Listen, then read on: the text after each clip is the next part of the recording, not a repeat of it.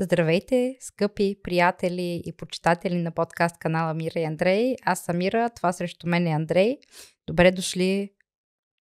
Здравейте, щях да кажа. Да, здравейте. В поредния наш епизод. Най-напред искаме да поздравим всички наши слушатели и почитатели с настъпването на Коледа. Бъдете живи и здрави, вие и семействата ви, както в личен, така и в професионален план. Сбъдвайте мечтите си, вървете само напред и нагоре. Господ здраве да ви дава. Това, разбира се, го пожелаваме и на себе си.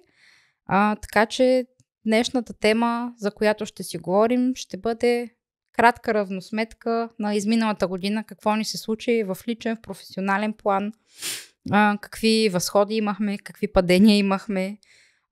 Така че това ще бъде едно обобщение в края на тая календарна година. Но преди да започнем, искам да отправя благодарност към всички наши патрони и патрончета в нашия канал. Благодарим ви за подкрепата. Това означава много за нас. Продължавайте в същия дух. Намасте. Намасте. Така че това беше краткото отклонение в началото и сега може да започваме нашата тема. Какво ни се случи през тази година? Аз мятам, че изминалата 2023 беше успешна година за нас. Ти какво мислиш? Зависи от гледната точка, зависи кой питаш. Ако питаш мене, господин песимиста, най-вероятно ще кажа, че няма да е била много успешна или хич не е била успешна, ама ти си винаги такъв човек, който винаги гледа да търси позитивното. Ами да, винаги гледам да е позитивното, защото в крайна сметка не смятам, че ни са се случили кой знае какви лоши неща или кой знае какви беди, че да смятаме, че тая година е била някаква неуспешна за нас. Аз смятам, че да, беше успешна. Ти започна да се развиваш в съвсем друга насока. Да, загуби работата си. Това може би е едната негативна част от цялата тази ситуация, в която си в момента, но пък в крайна сметка човек от всяка негативна ситуация трябва да успее да извади нещо позитивно и позитивното в твоя случай е примерно, че ти сега ще имаш възможността да направиш Ausbildung за мечтаната професия. Така че не смятам, че това примерно, че си останал без работа е кой знае каква драма, а напротив, смятам, че това ти дава шанс да направиш това, което си искал да направиш доста дълго време. Ами, може да започнем с началото на вече тази изминаваща година. Нямаше някакви, кой знае какви неща, които да ни са се случили, да кажеш, това ще го запомня от тая година. Нещо, кой знае какво драматично ми се е случило, независимо дали е в положителен или в отрицателен аспект. Аз смятам, че годината започна съвсем нормално, работа и при двамата, и при теб, и при мен. Детето си ходеше на училище, всичко си беше окей, до момента, в който ти започна да имаш проблеми на работа. Това беше горе-долу на пролет, за да започна да се случва. Да започнем от началото на 2023, да видим какво не се е случило. От януари месец поне някакви спомени. Аз тогава имах работа, ходих си на работа. Ти също? Аз също ходих на работа. Бях вече една година в тази фирма и пред мен стоеше въпроса да си поискам увеличение на заплатата. Поиска ли? Ами поисках, но това вече се случи горе-долу на пролет. Това не беше точно в началото на годината. Аз изчаквах да направя точно една година във фирмата. Моят договор течеше от края на март месец, така че изчаквах горе-долу до края на март месец да направя твърдо една година, за да отида да говоря с моя шеф за повишение на заплата, защото както всички знаем, ако не отидеш да си поискаш, да попиташ, няма кой да ти даде в крайна сметка. Тук е така. Така че аз в началото много се притеснявах сега как да подходя, как да си искам пари, защото аз не съм такъв човек да хода едва ли не да се моля и да прося за пари.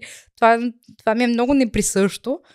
Обаче викам, в крайна сметка аз ако не отида и не си поискам, той шефа няма да се сети сам да дойде да ми каже, Фрау Димитрова, ти имаш ли нужда от повече пари? Така че при мен това беше в началото на изминаващата година. При мен стоеше въпроса да отида да си поискам увеличение на заплатата. Да. И получи ли го? Получи го. Браво на теб. На пролет и намерих така удобен момент, в който шефът ми беше в настроение и просто един ден отидох при него и го попитах дали има 5 минути свободни да ми отдели. Той веднага се шашна, вика: "Фрау Димитрова, какво става тук? Нещо, проблем ли има?" И аз му казах, викам: "Спокойно, шефе, няма проблем, просто малко да си поговорим така, да обменим опит. Как са нещата?" И той съответно, той не пада от Марс, знае за какво става въпрос.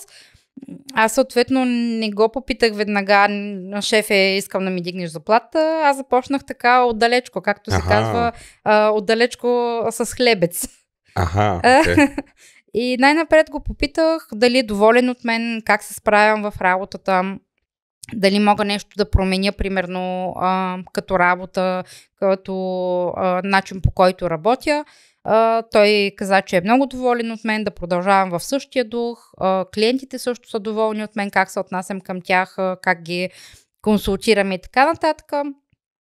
И в крайна сметка, моя въпрос беше: "Шефе, щом ти си доволен от мен, какво можем да направим, за да бъда и аз достатъчно доволна, че да продължа да работя в тази фирма?" И съответно, шефа ми каза: "Мога да ти увелича заплата с 1 евро, увеличи ми я." И съответно, тук в Германия много от фирмите дават така наречен инфлационен бонус. Нашата фирма, за щастие, също дава тези пари. Имам щастието до момента да съм получила общо 2000 евро. Миналата година получих 1000 евро и тази година още 1000 евро. Така че мога да кажа, че това е една добра помощ от страна на работодателя. Само да отбележа, че тези пари, които ги дава той, а и останалите работодатели, които са съгласили да дават този бонус, те не се облагат с данък. Така че това си идва като една премия от работодателя, която това са ти чисти пари, не се налага да плащаш данък на тях. И съответно шефа ми увеличи заплатата от юли месец с 1 евро от това, което получавах. И се бяхме договорили сега от януари да получа още 1 евро върху заплатата, плюс 2 дена отпуска, защото аз в момента имам 25 дена отпуска, които за мен са изключително недостатъчни. И аз викам: "Окей, сега съм дошла тук да се моля като циганка, дай поне да си искам и отпуск.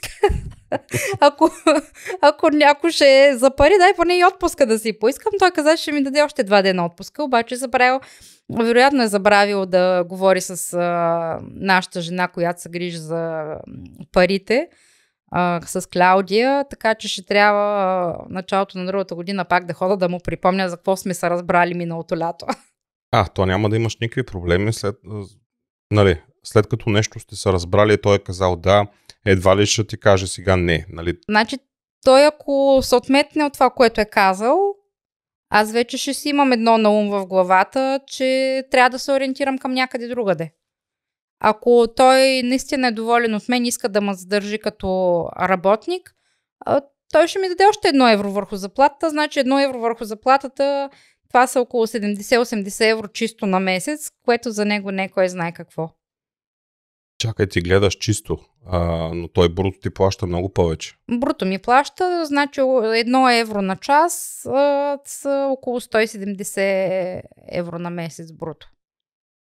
Защото работния месец е или 168 часа, или 160, в зависимост колко работни дена е месец. Да. Така че при мен в професионален план, общо взето, така измина тая година. Исках си повишение, получих си повишението. Повишението от гледна точка на пари, значи в тази фирма, в която аз работя, не мога да очаквам да имам израстване чисто кариерийно, да вземам друга позиция, по-висока и така нататък. Само защото самата фирма е малка и просто няма на къде да растеш повече. Да.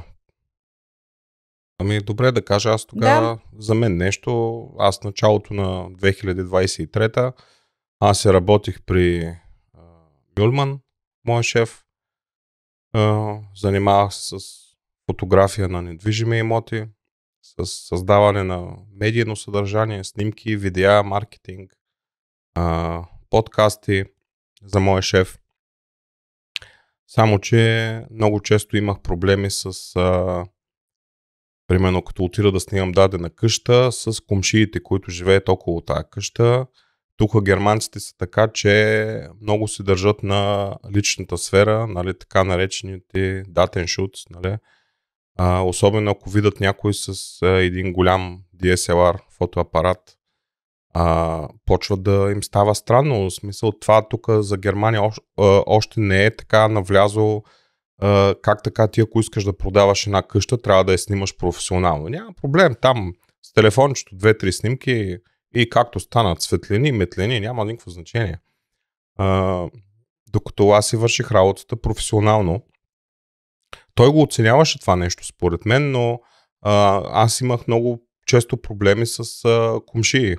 И особено когато трябваше да правя въздушни снимки с дрона, много германци идваха с мен и почваха да се карат с мен. И аз съответно ги записвах с телефона и това нещо го дадох на моя шеф с цел да види, че имам проблеми, случват ми са проблеми и, нали, в крайна сметка той е моя шеф и трябва да отреагира по даден начин. И той вместо да ми влезе в положение да ме разбере, така да се каже, той почна да ми държи сметка, че аз съм нямал право да записвам хората и някакви такива неща. И след като не искаше да ми увеличи заплатата, аз разбрах на къде бият работите. И тогава имах проблеми с подаграта, болеше ма кръка. Аз все още тогава не знаех, че имам подагра. Просто поради някаква причина кръка много ме болеше и не можех да стъпвам на него. И трябваше няколко пъти да си ползвам болнични, ако си спомнеш. И той ме беше извикал веднъж и ми каза, че ако искам да работя в тая фирма, аз трябва да съм тук всеки ден, независимо на каква цена. Което е малко тъпо, защото в крайна сметка всеки един човек има право да си ползва болнични, ако наистина е болен. Мен до така степен ме болеше кръка, ти си спомнеш, аз не можех да ходя изобщо, а пък работата ми в повечето, в няколко дните, беше смисъл, аз бях навънка, нали, Aussendienst, така да се каже. И това нещо ми пречеше и от време на време съм си ползвал болнични. И той това нещо просто не го разбираше. Просто каза, вземи проблеми, излекувай се, пък извинявай много, аз не знам как се лекува подагра. Аз знам, че това нещо, това си е просто заболяване и то си остава, нали. Ами ти още в началото на годината, като отиде да говориш с него за увеличение на заплата, след като вече беше работил 6 месеца при него, имахте уговорка да отидеш да говорите за увеличение на заплатата и за промяна на условията на работата. Те още тогава ти стана ясно, че ти повече не можеш да очакваш от тази фирма, след като те не ти предложиха минимално увеличение на заплатата, която получаваш, те ти предложиха повече работа за същите пари. Uh-huh. Той не ти предложи увеличение, както примерно реално при мен се получава. Може да ти каже, окей, Андрей, ще дигна заплатата с 200 евро. Просто е така да си доволен, да знаеш, че ще получиш нещо малко отгоре. Естествено, ти няма да забогатеш с тия 200 евро бруто на месец, но пак ще е някакъв вид оценка. Ще кажеш, окей, той е видял, че аз се справям добре и ми дава малко, нали, така мотивация от негова страна. Еми да, но той това нещо не го разбираш или просто си е такъв човек? Ами, според това, което гледам в момента е, че всички негови работници са махнали явно. Причината, в смисъл, той не се е държал единствено и само спрямо теб така. Той според мен просто е такъв човек. Да. До такъв извод съм стигнала, защото след като ти се махна от фирмата, още 2-3 работници, които работиха там, също се махнаха. Да, и той фактически си остана самичък, само с жена му и с любовница, така да е с маклерката му, с топ-маклерката му. Топ-маклерката. Да, аз какви глупости взех да говоря. Моля ти се, айде се образявай се. Малко по-сериозно така, глупости говоря. Така както и да е, ти работи до пролета и в един момент ескалираха нещата, станаха и други проблеми с ходене по обекти и така нататък. Изкарваха теб виновен за неща, за които примерно ти не си виновен, че не ти се е дал ключ за даден обект и трябваше да се разкарваш 2 пъти на 50-60 км от Мюнхен и така нататък. Аз мога да обясня на хората. Можеш, да. Да разкажа. Ами така стана, че моите шефове, те като цяло, те не знаеха точно в какво ми се състои чисто фотографската работа. Те си мислят, че просто вада фотоапарата, насочвам го към стаята и правя штрак и снимката е приключена. Снимката изобщо не е приключена. Накратко, трябва да изкарам статива, трябва да закрепя фотоапарата на статива, трябва да му сложа отгоре трансмитера, трябва да си пусна външната светкавица и една нормална снимка е композиция от много снимки. От 3-4-5 снимки, които след това ги обработвам и ги блендвам, така да се каже, на Photoshop, за да се получи крайния професионален продукт. И една снимка може да ми отнеме и 10 минути, примерно. И за да се направи, обикновено той продаваше къщи. И тези къщи са големи. Аз трябва да обикола във всяка една стая, всяка една стая да я снимам поне от два ъгъла, минимум, плюс коридорите, плюс всичко. И всичко това е с външна светкавица, осветява и отделни, как се казва... Отделни агли. Да, отделни агли. Но той това нещо просто не искаше да го разбере. Той не се интересуваше аз как си върша работата. И мен е това нещо, то не мога да кажа, че ма дразнеше, има просто чувствах се недооценен. Че той просто не знаеше аз точно как си върша работата. Той си казва, да, не съм професионален фотограф, но той не знаеше фактически аз за колко време ще свърша едно жилище. И те си мислеха, примерно, че ти отиваш штрак, за един час наштракваш една къща от 3 етажа и си готов. А то в крайна сметка не е така. Отделно трябваше да правя и въздушни снимки с дрона, съответно трябваше да се крие по храсти и по тераси, така че другите хора и комшии да не ме видят, защото, пак казвам, германците са откачени на тая тема, като видят да лети дрон и се мисля, че идва Путин да ги шпионира или нещо от сорта. И това го казвам съвсем сериозно, те са изчаткали на тая тема. Отделно трябва, било то къща или блок или каквото и да е, трябва да се снима фасадата от различни страни, агли, това нещо отнема обикаляне. Ти като фотограф трябва да намериш хубава перспектива, нали, хубав ъгъл и така нататък. Отделно сменеш постоянно обективи. Отделно след това трябва да правиш умгебунги. За хората, които не знаят, това са забележителности или интересни неща, които се намират в близост до даденото жилище, което в момента се продава. И това нещо отнема също време. Примерно ресторант еди кой си, детска градина еди кой си, какво друго, парк еди кой си, някакъв, примерно шпортан лаги или каквото и да е. Всичко това нещо аз трябва да го направя в рамките на по принцип на един ден. Но така стана накрая, че те взеха да ми дават повече обекти за един ден. Което за мен беше абсолютно невъзможно да го направя. Чисто аз физически нямам толкова време. Знаеш ли каква беше цялата работа? Ти щеш да излизаш в отпуска, беше точно Пфингстен, си спомням. Ти щеш да излизаш в отпуска и госпожа най-добра маклерка явно не си беше сметнала, преценила нещата, кога, къде да те изпратят, кой ден, къде да те изпратят и най-накрая ти трябваше да снимаш два обекта в един ден, което е страшно много чисто като време.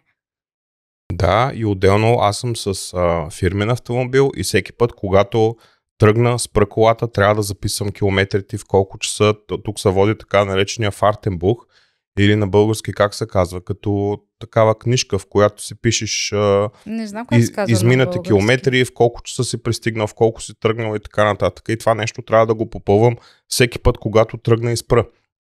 Нали, което това нещо също отнема време. Отделно трябва да мисля за места, където да паркирам, примерно по Мюнхен или извън Мюнхен. Някой път не мога да спра баш на самия вход на жилището. Някой път трябва да спра на 50 метра, на 100 метра. Някой път просто улиците са заети, няма свободни места. Да. Това не зависи от мен. Отделно след това изкарва и цялата техника. Това бяха сумати куфари, и чанти, и раници, и стативи, и какво ли не. Ходих като някакъв Санта Клаус. Не, наистина беше много работа. На бърда си го докарал, де? Някой си мисли фотограф какво толкова, но то, който не знам в България, предполагам, че има такива фотографи, 100% съм сигурен, които се занимават с фотография на недвижими имоти, знаят за какво става въпрос, че изобщо работата не е толкова проста. Да, и най-ма издразни, една сутрин ме пращат в някакъв обект, който беше извън Мюнхен. Не помня точно къде беше, но Беше посока към Аугсбург на 50-60 км извън Мюнхен. И... след Фюрстенфелдбрук някъде нататък беше. И са ми дали адреса и са ми казали по последни нареждания, че собствениците са там. Нали, аз само трябва да звъна на звънеца. Аз карам с колата, гледам си постоянно времето, защото след тая къща, след това имах още два обекта, още два апартамента, трябваше да ги снимам в един и същи ден. Разбираш ли? Да. И в крайна сметка аз си гледам работното време. То не е въпросът да ти работя 13 часа на ден, ми гледам за 8 часа да си свърша, защото след това ма чака още час и половина прибиране от Мюнхен. Един час го служи. И всичко това аз нямам време да се обърна, разбираш ли? И ти отиваш на обекта и какво става? Отивам на обекта, звъна на звънеца, никой не отваря, звъна 2-3-5 пъти, никой не отваря. Звъна на моята колежка Ивон, която всичко може и всичко знае. Момиче на 25 години с опит на 40 годишна, примерно. Още не завършила университет, обаче вече с менеджерска позиция. И... тя вика, ми не знам, ми ще питам. Звъни тя на Кристина, на топ-маклерката. И какво се оказва, че собствениците ги няма и аз съм трябвало да взема ключа за това жилище, обаче на мен никой не ми го е казал това точно нещо. Това е. Защото фирмата ни е 5 човека и не може да се разберем, нали, така помежду си. Липсваше комуникация. Айде, връщай се обратно. Ходи до офиса, взимай ключа, пак отивай на този адрес. Аз вече изгубих час и половина само в каране, разбираш ли? И оттам нататък самия ден ми се губи. А отделно аз по закон трябва да се направя един час пауза. Нали? Един час почивка. Да, аз много често не съм си правил почивка. Аз съм си писал в програмата, след това съм си го нахтрагвал, как се казва на български, съм си го... допълнително си го писал. Допълнително съм си го писал, въпреки че аз не съм правил пауза, защото аз нямам време кога да направя пауза. Аз ако трябва да правя пауза, аз ще свърша работата в 10 вечерта. Да, но въпреки това тия несгоди и тия проблеми, които си имал в крайна сметка, те са научили на много неща. Научиха ме на доста неща, да. Така че, както обичам аз да казвам, лошия опит в много от случаите е най-добрият опит. Точно така. Сега няма какво да разказвам повече, че почвам да се ядосам отвътре, почва да ми ври, да ми кипи. Радвам се, че вече не съм при тоя. Да, но пък положителното, което можеш да вземеш в цялата тази ситуация, че в крайна сметка този човек ти даде шанс да работиш в тази фирма. Ти знаеш преди това с какво си се занимава, както и хората. Той ти даде шанс, въпреки че ти не беше доволен от отношението на хората към теб. Ти не беше доволен от заплащането. Имаше много други неща, от които не беше доволен, но в крайна сметка той беше човека, който ти даде шанс да започнеш да работиш в тази сфера и да разбереш в крайна сметка, че ти наистина можеш да го правиш това нещо професионално, не просто като хоби, примерно ще си штракам снимки вкъщи, ей така за кеф, ти разбра, че това можеш да го правиш професионално, прави го в продължение на една година това нещо. И в крайна сметка от тук нататък това ще ти бъде за в бъдеще професия, като си направиш Ausbildung. Така че според мен Мюлман ти даде много повече положителни неща, отколкото ти е взел примерно. Ами то и така и така. То е въпрос на гледна точка. Ако питам тебе, ти винаги гледаш положителното. Ето аз ти казвам, в положителен аспект според мен ти спечели много повече отколкото примерно си загубил. Ная. Как се казва на немски.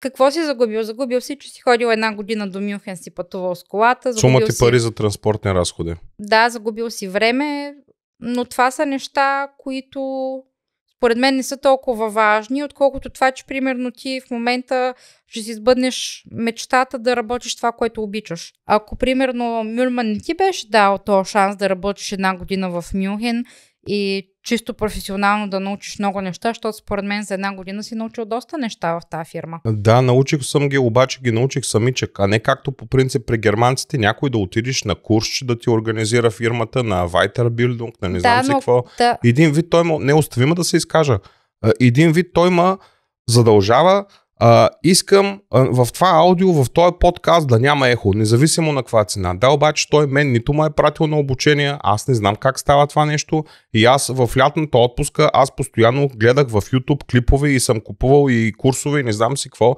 само да разбера как се обработва скапаното аудио, разбираш ли, защото той ме задължава, той казва аз ти плащам пари, ти трябва да го направиш това нещо, разбираш ли? А пък не ми осигурява възможност да го науча това нещо по нормалния начин, както се обучаваше Ивон, например. Ивон ходеше на курсове по някаква програма за 3D, такова за създаване на виртуални мебели и така нататък. И какво стана? Ивон го заряза. Няма значение. Въпросът е, че той мен не ми е казал сега ще прата на курс по еди какво си да се усъвършенстваш. Той ми каза, ти трябва да го направиш това нещо, на теб това ти е работата. Разбираш ли? Аз примерно не знам дадено нещо как става. Ми на Photoshop, знаеш колко неща съм се научил. Да, това ти казвам, това ти е било полезно. Да, но сам съм се научил на това нещо, разбираш ли? Да, но ако ти не беше попаднал в дадена ситуация при него на работа, ти едва ли щеш да ги научиш тия неща в нормални къщни условия, примерно. Или ако излезнеш да снимаш навънка. В къщни условия няма кой да ми дава задача. Еми, това имам предвид. Да, ти го гледаш от положителната страна, но аз го гледам един вид, че съм ферашнат, разбираш ли? Да, защото ти винаги гледаш от отрицателната страна, винаги гледаш теб кой как те е ферашно. Ами да. Не гледаш ти как за една година си научил толкова много неща, които иначе нямаше да научиш. Ама сам съм се научил. Да, но си ги научил, защото по една или друга причина ти си бил принуден да ги научиш. И си ги научил. Да, но ма хваща яд, че той не ми осигурил той, примерно, учител или доцент, или някой, който да ме прати на някакъв вид обучение.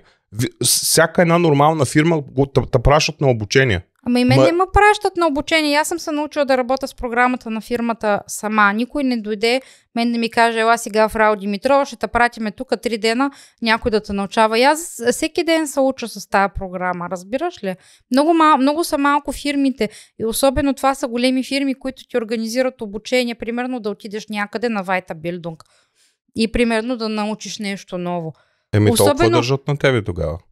Ама те за никой не го правят. Отиваш и сам се учиш. Много са малко фирмите, които могат да ти го предложат. И има много фирми, които ти предлагат обучение.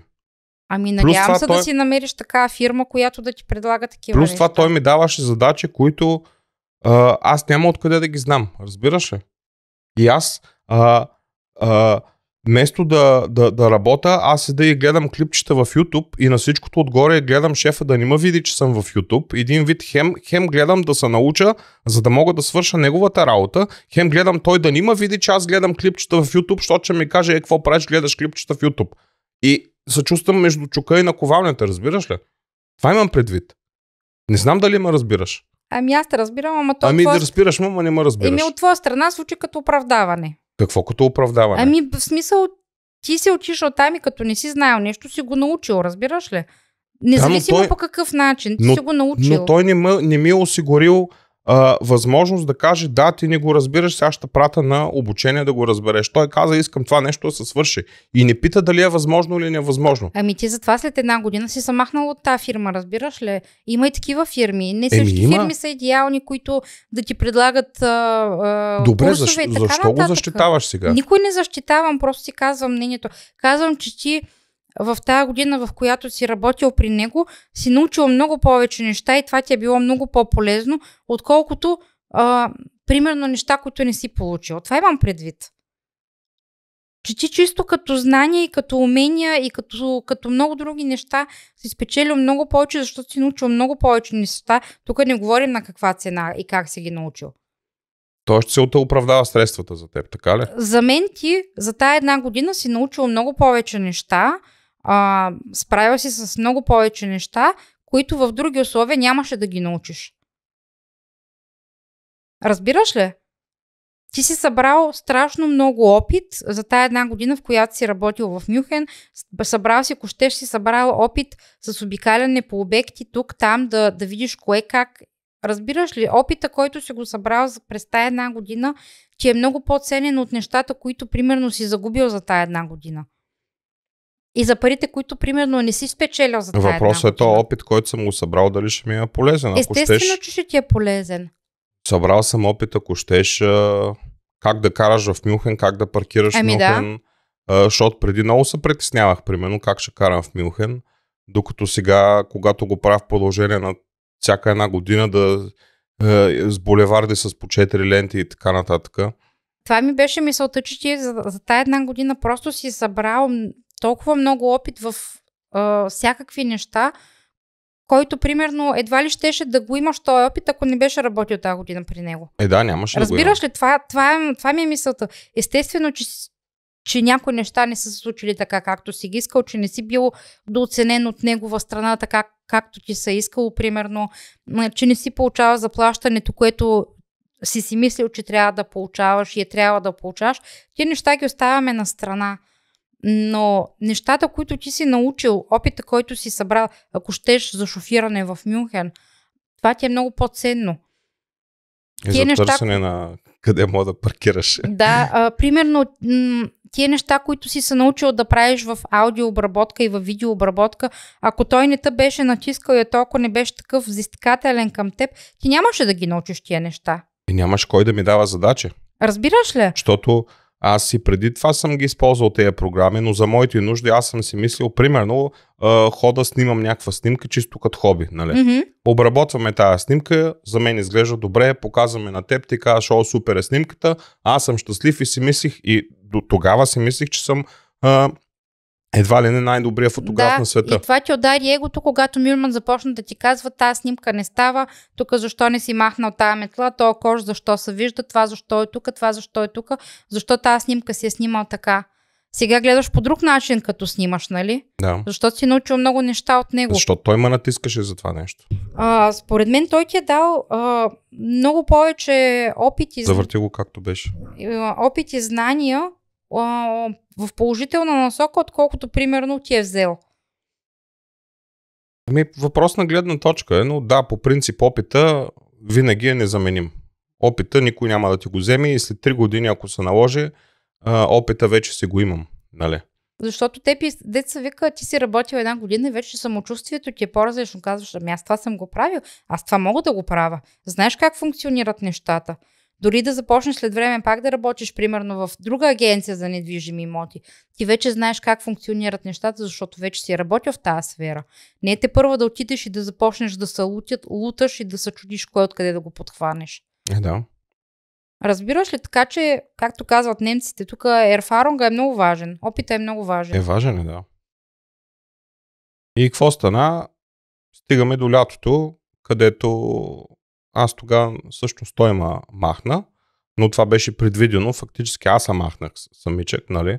Не, че горкия Андре са го изпратили на улицата, нали, са го изритали. Аз направих така, че да ме изритат. И след това отидохме на почивка. Кой като нас? Те хората го знаят, разказа от там нататък. Ти остана без работа, записа се на бюрото по труда, в момента получаваш помощи за безработица оттам, понеже имаш трудов стаж в Германия вече 8 години. Ти си работил без прекъсване, откакто сме дошли тук, така че държавата ти ще ти плаща в продължение на една година помощи за безработица и в момента посещаваш курс по немски за ниво B2, за да можеш да запишеш Ausbildung живи и здрави от следващата година. Еми така е, жена му го издържа. Виждаш ли? Що бе, аз си получавам пари, бе. Просто не работя и получавам пари. Да, защото всъщност ти работа. Ти работиш, ходиш на курс, в крайна сметка на всеки човек може да му се случи да бъде без работа. Аз също съм била без работа, за ти от вас, които не знаят. Преди колко години беше? Преди 3 години горе-долу. Ами останах и аз без работа, уволниха ма от предишната фирма, където работех. И аз бях в продължение на една година, не по-малко, горе-долу половин година бях без работа. И аз изкарах курс по немски и след това си намерих работата. Ако не си бях намерила работата, която в момента работя, щях да карам и аз B2 ниво на немски, щях да правя друг Ausbildung. Но така се случи, че просто аз си намерих работа, която ми харесва, която ми доставя удоволствие, ходя с желание на работа, доставя ми удоволствие да си говоря с клиентите, които ми се обаждат, вече си ги познавам всички клиенти, знам кой какво ще ми поръча общо взето. И с две думи аз си ходя с кеф на работа.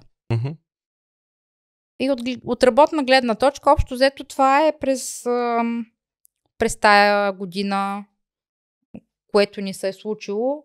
Друго, какво се случи? Аз сменях личната карта на пролет. Ходих до българското консулство. За тия от вас, които не знаят, всяко ходене до българското консулство, тук в Мюнхен специално, едно приключение. Ще си скубите косата. Общо взето, въоръжете се с търпение и бъдете учтиви, защото ако тръгнете с остро, ще ви отговорят с остро. Така че аз като отидох много положително, много културно, много възпитано. И она нашва ми каза: "Ей, ви къде да бяха всичките българи като вас?" Значи това не си го измислям, нали? Просто отидох съвсем културно. Здравейте, добър ден. Тук съм за смяна на лична карта. Документи. Да, подготвил съм. Заповядайте, обаче всичко топа, твърси. Няма 6-5, няма забравих това или тук не съм разбрал, пък тук липсва подпис. И накрая като такова, ох, дано да имате точни пари, защото нямам да ви върна. И аз казвам, разбира се, госпожо, носа точни пари, аз съм се подготвил, знам, че идвам в българското консулство. И тя, жената, се едно, че цвети и подарих, разбираш ли? Ех, де да бяха всички българи като вас. Викам, моля ви се, аз съм подготвен, как? Това за мен е голяма чест да дойда в българското консулство. Чак толкова не съм преувеличавал, но горе-долу. Аз ги разбирам и хората, защото има много хора, които отиват там без да са подготвени. Те ти казват, носете си попълнен формуляр, носете еди какво си, еди що си. Те отиват неподготвени. Казва се изрично, че в българското консулство, за да отидете за определени услуги, ви трябва час.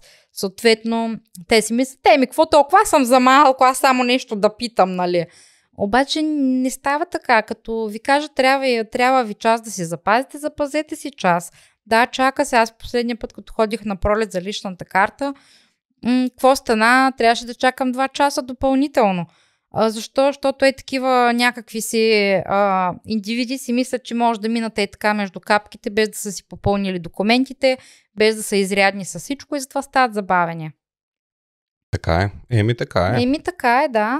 Така че това беше другото, което ни се случи. Трябваше да сменям лична карта, ти сега твоята си я сменяш, трябва да получиш обаждане, да отидеш да си я прибереш. Чакам.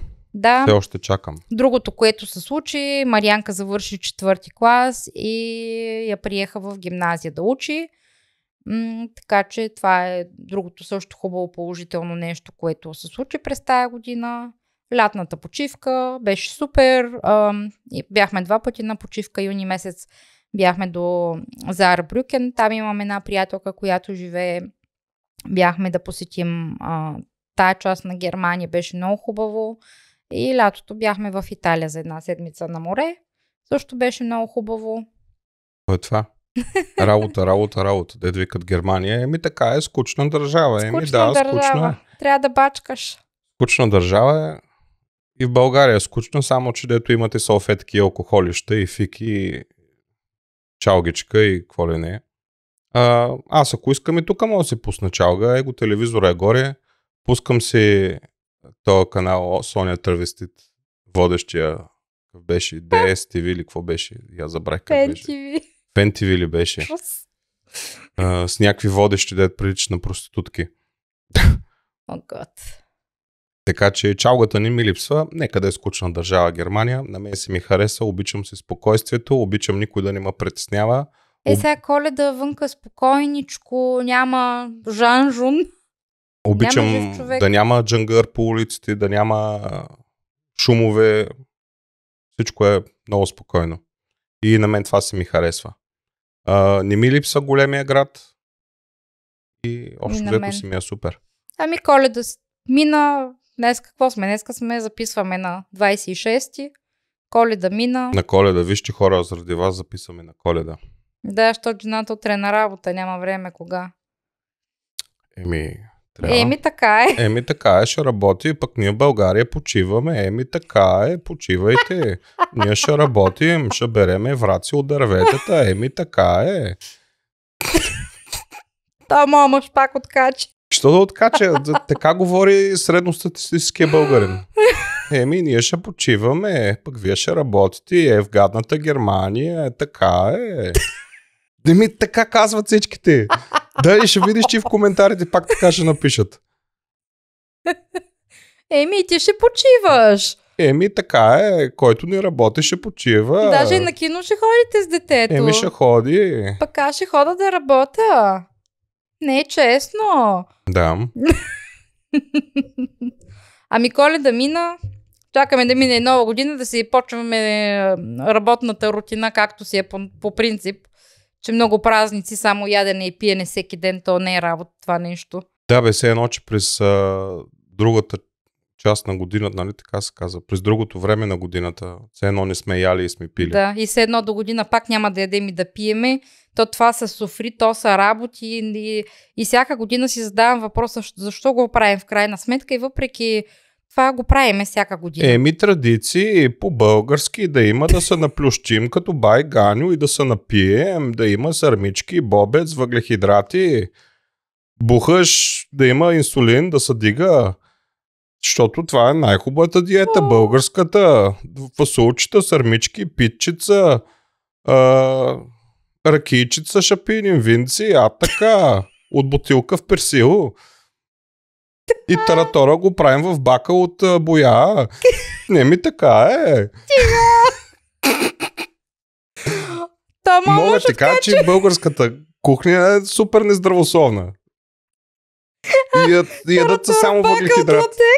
А? Таратор в бака от Лотекс. Е, не си ли виждала? И вино. Вино в бутилка от персил. Да, и буфнал са ония пянката в леденото хоро. Аз съм българин, ето, пък вие в гадната Германия пия вино от бутилка от персил. Играе в ледено хоро, защото съм българин. Пък вие избягахте в тая гадната Германия. Какви българи сте вие? Слуги наш! Еми така е, ще служим. Пък вие ще си пиете вино от бутилка от персил. Еми така е.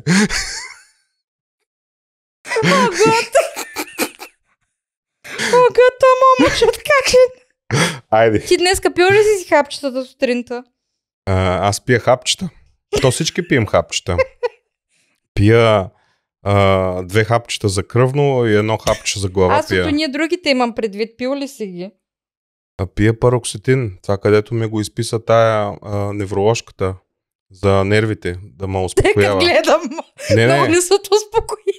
Аз наистина пия такива хапчета, не са базикам. Да, пия пароксетин. Или пароксидура, зависи от фирмата как се казва. Май си пропуснал днес. И между друго, не, аз ако пропусна да ги пия, това е съвсем сериозно, почва да ми се върти главата. И по принцип, ако съм забравил, защото някой път, защото пък и забравям от друга гледна точка. Значи трябва Гинко да му купа на мама. Ако забравя да си ги изпия, след обед почва да ме върти главата. Ма наистина ми се върти всичко. И тогава си викам, аха, забрал съм си хапчето и тогава си го пия. Еми така е, в Германия ще пиете хапчета, а пък ние в България пием и вино от бутилка от персил. И ядем таратор от бака за боя. Еми така е. Термно, честно. Така викат българята. Не българите. Има много свестни българи. Сега не се оприличават. Ако вие се оприличавате сам като бай Ганю, като българя, това си е ваш проблем. Аз говоря за българята. Не говоря за умните, културни, интелигентни българи, които са много. Аз говоря за българята. Те, дето пият вино от бутилка от персил. Това за мен са българя. Само, че плоснал си газа в леденото хоро и аз съм българин. Нали, да живее България, България на 3 морета и на 3 ръки. Това са българя за мен.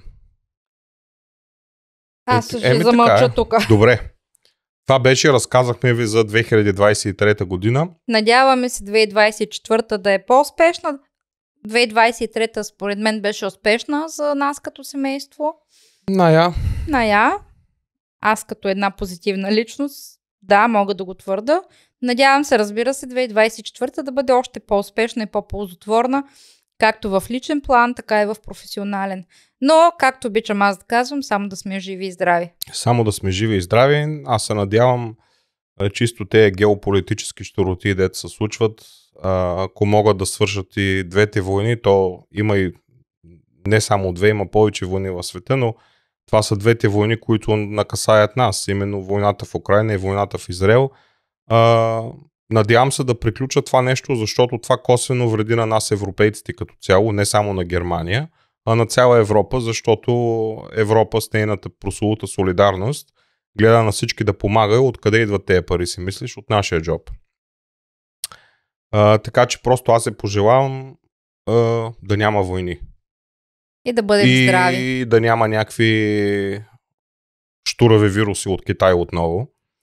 Защото оттам китайците и те са малко... Аз това казвам, да бъдем здрави, еми да, и да има повече мир по земята, да няма войни, да няма атентати. Да, това също. Да не умират хора така без причина. Невинни хора. Да. Така че... Който иска да се трепи, той ще да се трепи прав път. Аз такива хора не ги съжалявам. Да. Който си е щурак, си остава щурак. Там, като са му обещали 20 девственици, да се трепи, ма що трябва да трепи и други хора невинни. Но не му смогне на 20 девственици. Ще им смогне, чикиджия. Това ти брадясалия талибанин. Айде, това да го изрежеш. Няма, чао. Чао.